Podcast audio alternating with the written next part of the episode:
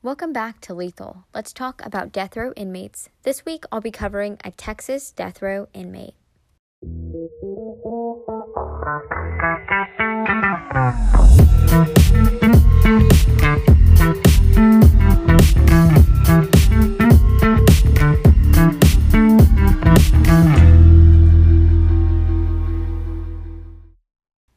This week, I'll be covering a Texas death row inmate. I'm covering Robert Moreno Ramos. He was convicted for murdering his wife and two kids. Before we jump into the case, let's go over some facts about Texas death row. There are a total of 198 Texas death row inmates. There are six women serving and 192 males serving on Texas death row, according to tdcj.texas.gov. Texas death row inmates were held at the Huntsville unit then moved to the Ellis unit in 1965. In 1999, the male Texas death row inmates were then moved to the Polunsky unit in Livingston, Texas, where they are currently housed. Death row inmates are held in a single person cell, and each cell has a window.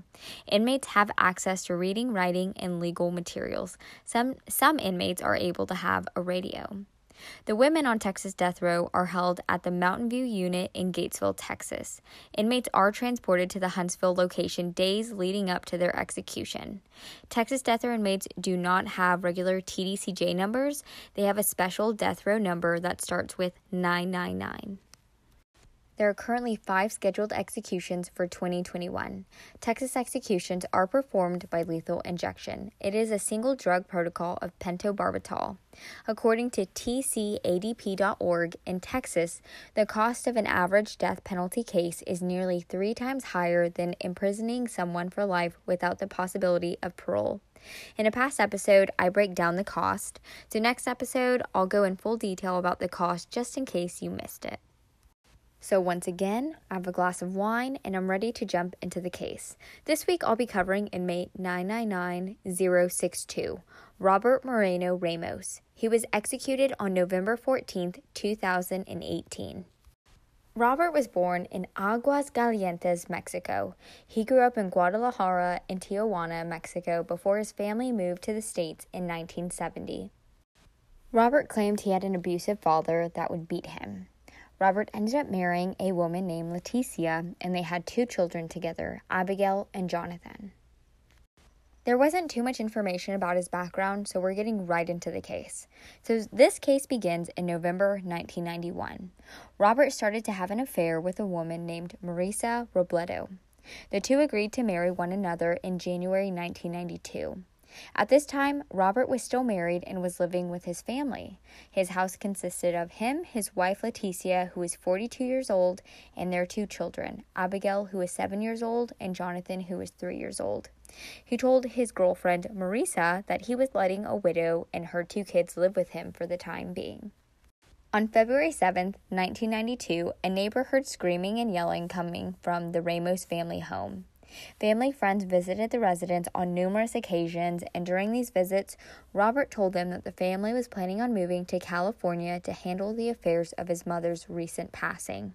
He also to- told friends that the family was unable to say goodbye because they were too busy and in a hurry. On February 10, 1992, Robert married Marisa. About a month later, he told one of his family members that his family died in a car accident. He followed up by saying the bodies were cremated. Police did look into this, and there were no records of the family having funeral services. This news traveled fast, and Leticia's sister knew something was very wrong. She alerted police of the disappearance of Leticia and her two kids. On March 30th, 1992, police questioned Robert about the whereabouts of his family. He couldn't get his story straight. He told police his family was traveling to Austin. He also told them they were going to San Antonio. And then he stated his family committed welfare fraud and moved to Mexico. However, the family was not being investigated for such a crime. Robert voluntarily accompanied investigators to the police station where he was arrested for traffic warrants. On April 6, 1992, investigators searched Robert's home and they found a large amount of blood evidence throughout the house. They also noticed the bathroom was newly tiled. The family's belongings were stored in the attic, all their clothes and toys were stashed away. The next day, Robert told police, Okay, listen here. I didn't do anything. I came home one day and found my entire family dead.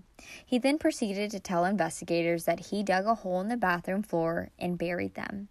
Then Robert decided to change the story once again.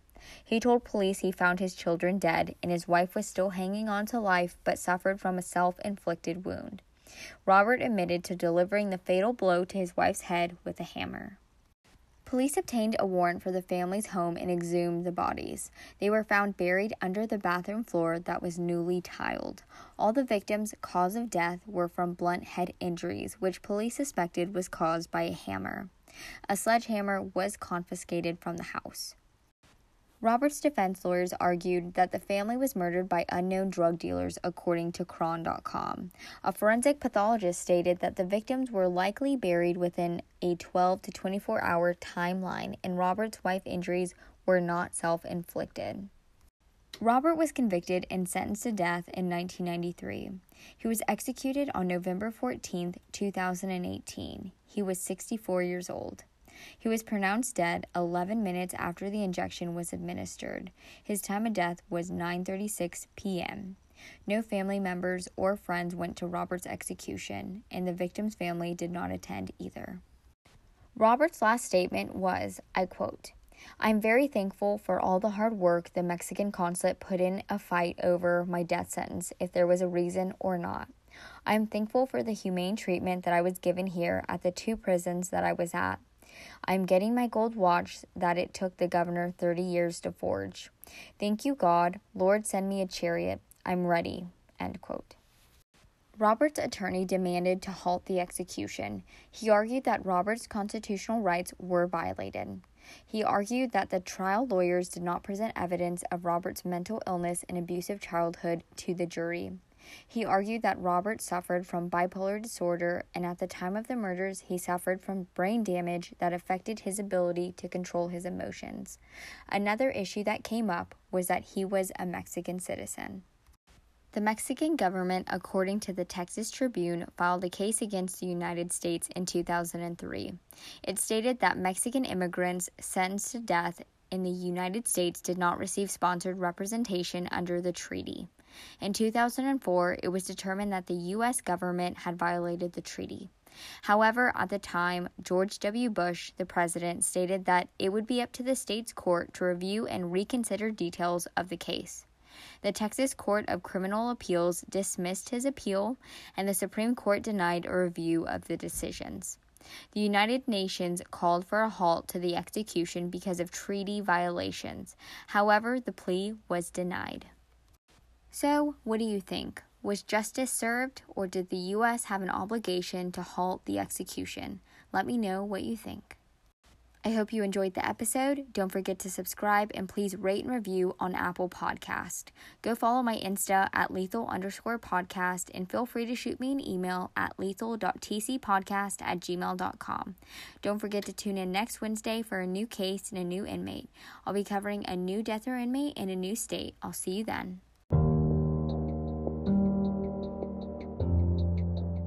All the information used in my podcast came from the following sources Chron.com article by Carrie Blackinger, law.justia.com, Murderpedia, tcadp.org, tdcj.texas.gov, texastribune.org, a Texas Tribune article by Hannah Wiley, a USA Today article by Juan Lozano and Michael Graczyk. Thanks so much for listening, and I'll see y'all next week.